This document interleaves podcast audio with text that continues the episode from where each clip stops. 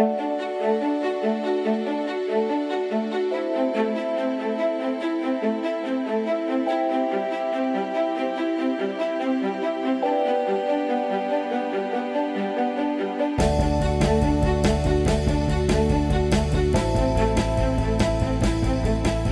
welcome back, everybody. This is FX Medicine. I'm Andrew Whitfield Cook, and we're day three of the Bioceuticals Research Symposium. I'm speaking here with Dr. Dominic D'Agostino, who is now you've done work with the U.S. military, NASA, and you work at the University of South Florida, the Human Memory, Which department is that? well, I, it's the Department of Molecular Pharmacology and Physiology, but I also work at the Institute for Human and Machine Cognition which is uh, exactly what I was going to yeah, say. Yeah, it's kind of it bridges the gap between science and application of the science. So, uh, so did is that something that you started, or is that in place and you came along? Uh, the Institute for Human and Machine Cognition was started by Ken Ford. Mm-hmm. So he was uh, on the Defense Science Board for the president, and also he worked at NASA. He was an executive. So he's a close friend of mine, and he had used the ketogenic diet like years past. But uh, his background is artificial intelligence and DARPA robotics and things like that. But he expanded the institute from robotics to expanding the physiological uh, the, the machine and the human, right? So developing physiological things that can enhance resilience. The exoskeleton stuff. The exoskeleton stuff, yeah, and things like yep. Jason Bourne stuff. Uh, yeah, yeah, yeah, it is. Stuff. It is.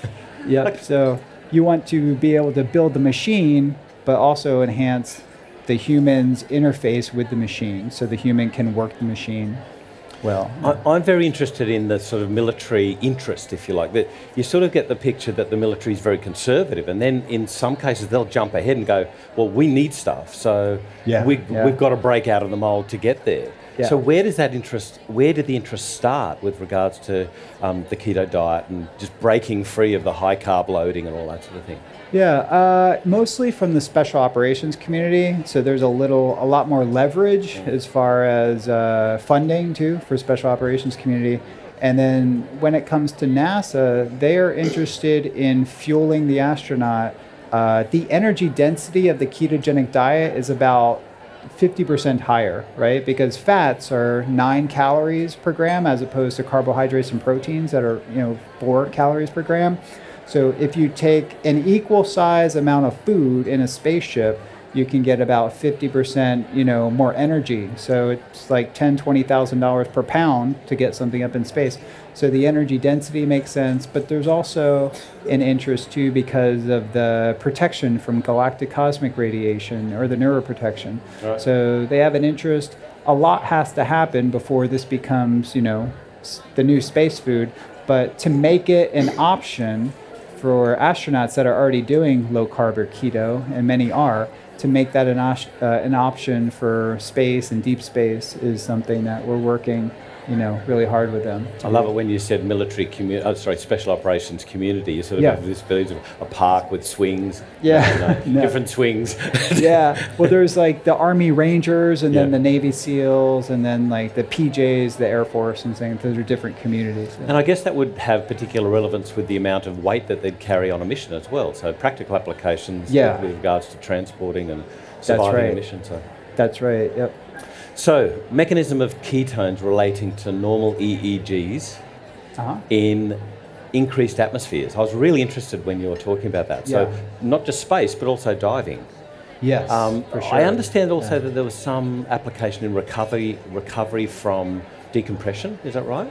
Uh, yeah. So if there's if you're decompressing, if you have decompression sickness, one way to reverse decompression sickness is with high pressure oxygen.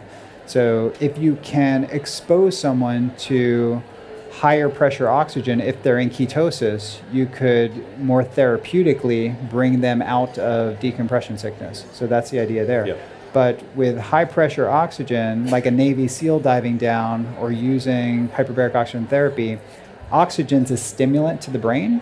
And as we go higher and higher or deeper and deeper, you're producing more and more oxygen free radicals and if the brain is running on glucose, the metabolism starts to break down, and then that can trigger hyperexcitability and a seizure.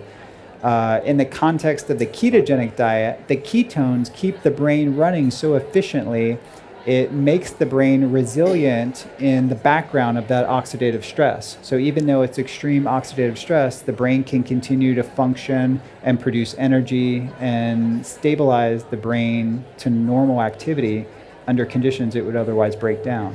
Is there con- is there control of like NMDA or AMPA uh, receptor activity there with calcium yeah. influx, magnesium stabilization, that sort of thing? That's right. Yeah. So the uh, we know there's excess glutamate that's contributing to oxygen toxicity seizures, and the blocking the NMDA receptor, the N-methyl D-aspartate, or the AMPA receptors can stop the seizure. You could do that pharmacologically, and that's what we did.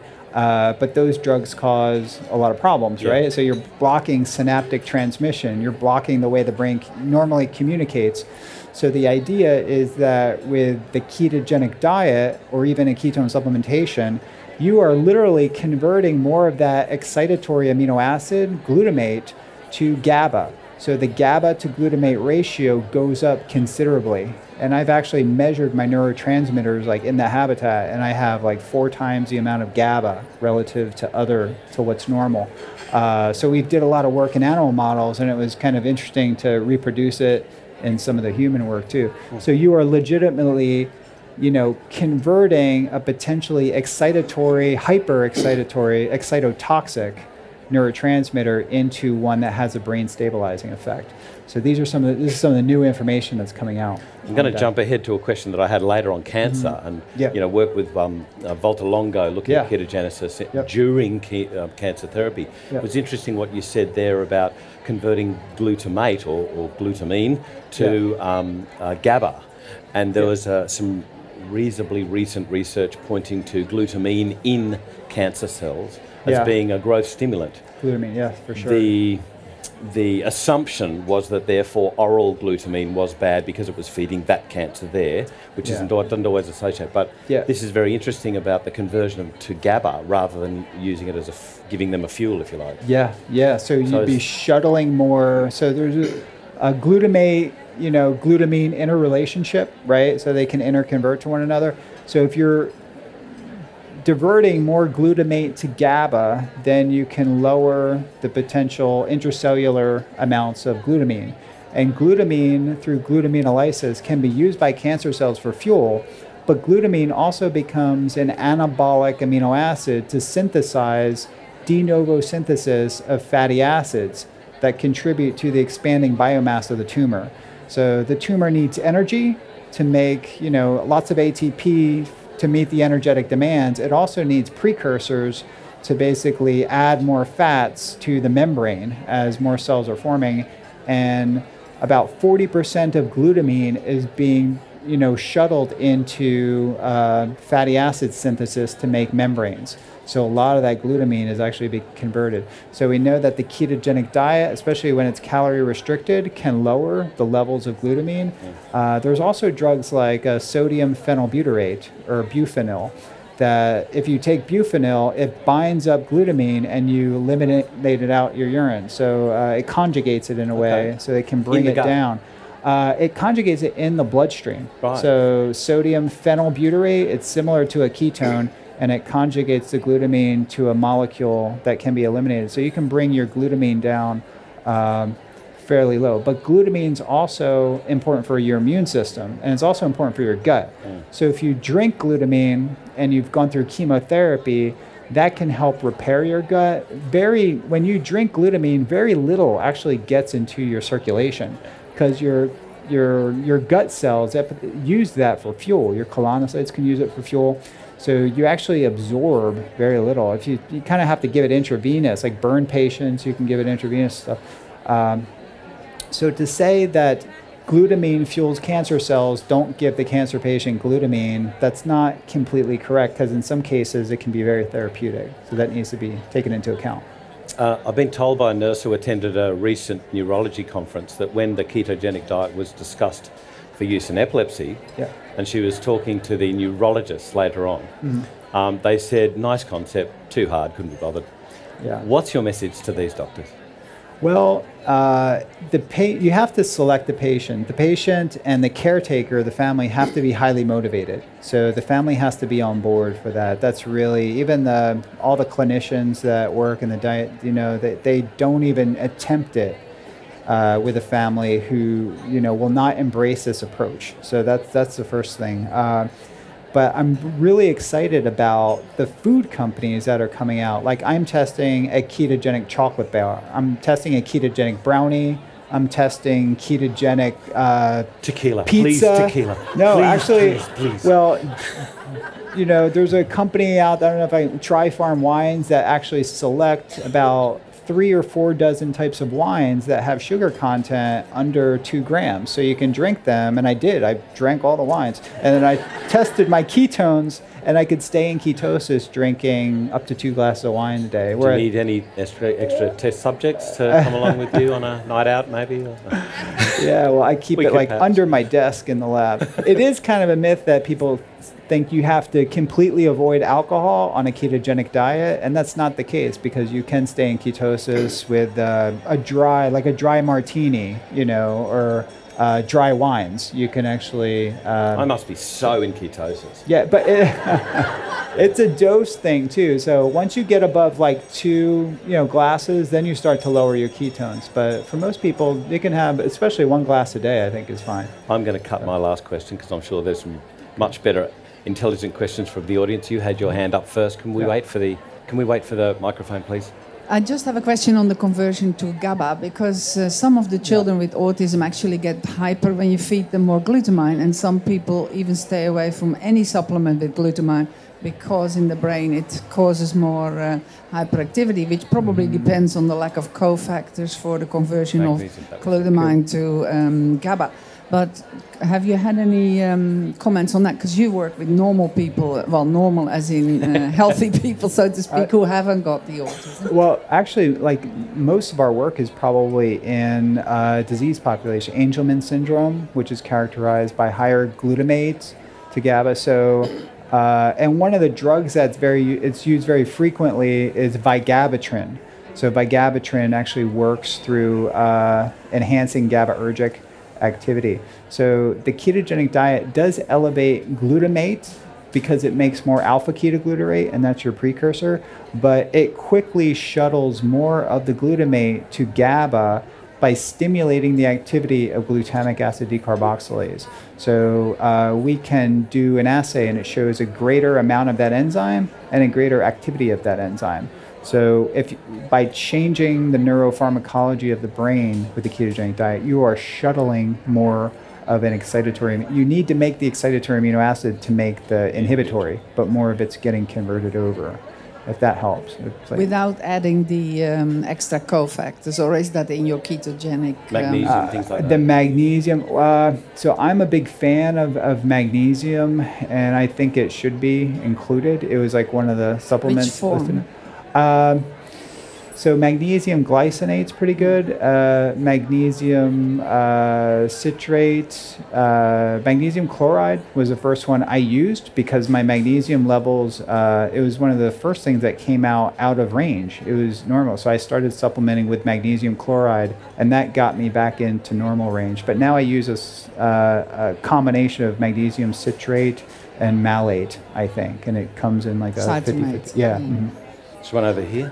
You, uh, you mentioned during your main presentation the um, uh, you touched on intermittent fasting or time restricted eating, and I'm just wondering about the crossover between ketogenic diet as a ongoing diet versus the benefits of fasting or time restricted eating. And do you see the Yeah. same benefits from both, or even you know, the, I guess you can combine the two together, but do you have to? Yeah, that's a good question. There are some people who just cannot follow the ketogenic diet, and I know some people that they even have epilepsy. And if they do, they could get off the ketogenic diet, but do intermittent fasting. Say, for example, eat within a four hour window from 6 p.m. to 10 p.m., and they can manage their epilepsy eating low carb, you know, 70 to 100 grams a day, just fibrous vegetables and things like that. Uh, this has not been studied. It's anecdotally, you know, we've seen, but we know that if your body is fat adapted and adapted to the ketogenic diet and you do intermittent fasting, it's much, much easier. because your body's already adapted to using ketones for fuel. I think the combination, I think doing ketogenic intermittent fasting could be give you all the benefits. If you're using especially for a medical therapy, I think that could that could work. And even John like even the mainstream neurologists who are advocating this are even getting their patients to start doing intermittent fasting. Like this was not even a term, you know, back five, five, six years ago even. And now the clinical community sees that there are a lot of benefits to doing intermittent fasting.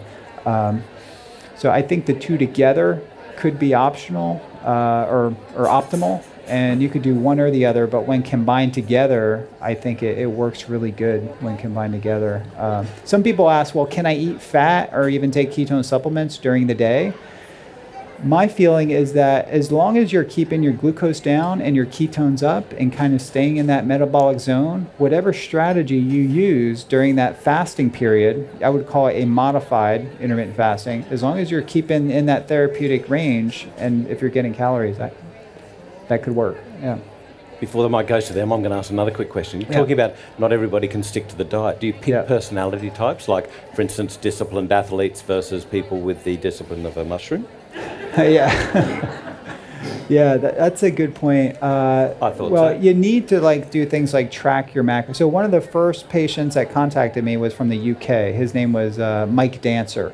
So uh, now he's the poster child for Matthew's Friends. Matthew's Friends is the uh, the European equivalent of the Charlie Foundation here. So Mike was really into fitness, so he already tracked everything. He already tracked all his macronutrients. So when he learned about the diet, he was already on about a half dozen anticonvulsant drugs, and it was going to go in to have part of his hippocampus removed because it was a formula. So before he did that, uh, I had connected with him and said, "Mike, look at these papers. Look at you know, connect with these people. You might want to try this." So he did it, and it worked remarkably well. He got he cold turkey went off all of his medication. I included him in my TED talk even. And it was so easy for him because he was already doing it. So he was already tracking his macros as an athlete, as like a fitness guy. He was already doing that. So he just, you know, shifted his macronutrients and did the same tracking. And, uh, and he does the modified form of the ketogenic diet. And it was very easy for him. Uh, it can be for the typical parents that want to put their kid on it, it can be very overwhelming. But there's so many tools out there, and now there's foods emerging on the market where the child does not feel ostracized or the adult does not feel, you know, ostracized, yeah. that they can actually eat a lot of these. Uh, a lot of these comfort foods and, Yep, and stick and with be the diet. inclusive rather than Yeah. exclusive. Yeah. Yep. There's one last question over here. Yep. Hi. Yeah. Um, in our practice, we see day to day a lot of um, subclinical hypothyroid patients, and of course, they're often the ones that are overweight um, and fatigued. And so, of course, a diet like this would seemingly seem appropriate, but subclinical insulin resistance, I think, is a big problem. So, is the advice still to do the lifestyle medicine to support adrenal fatigue and address the subclinical hypothyroidism 1st before you can get them on, or have you got some hot tips to get them on faster? Well, I would correct their hormones, you know, and find out what's so there's a couple things that can can really impact thyroid. Calorie restriction, over exercising, over exercise. These are like classical things that I see over and over again, and um, sleep too. So a lack of sleep. Like if you if those three things are optimized and they're still their thyroid's still low, then you might want to you know start supplementing. But I, I think you know intermittent fasting can kind of quickly correct a lot of these metabolic dysregulation and uh, get the gut microbiome healthy again. Uh, I think intermittent fasting can help with that. Um, get them on a good probiotic. So fix a couple like the obvious things. You know, a lot of people overexercise and it pushes their thyroid down. You know, I've seen it in myself. My thyroid has always been normal, but when I did like crazy one week of fasting and, and then I was like, well, my, my T3 was low. So T3 to uh, T4 to T3 conversion goes down. Uh, your body's very sensitive to that. So correct some of those things and first, and then uh, Yeah, but carbohydrate restriction doesn't have to be ketogenic diet, intermittent fasting. These things are very powerful for resetting insulin resistance or resetting insulin sensitivity. And with that, we have to end. Could I please ask everybody to give Dr. Dominic D'Agostino a rousing applause? You can find all the videos from the FX Medicine Live stage at the 6th Bioceuticals Research Symposium in Melbourne by going to the FX Medicine website and clicking on Industry Insights under the Community tab.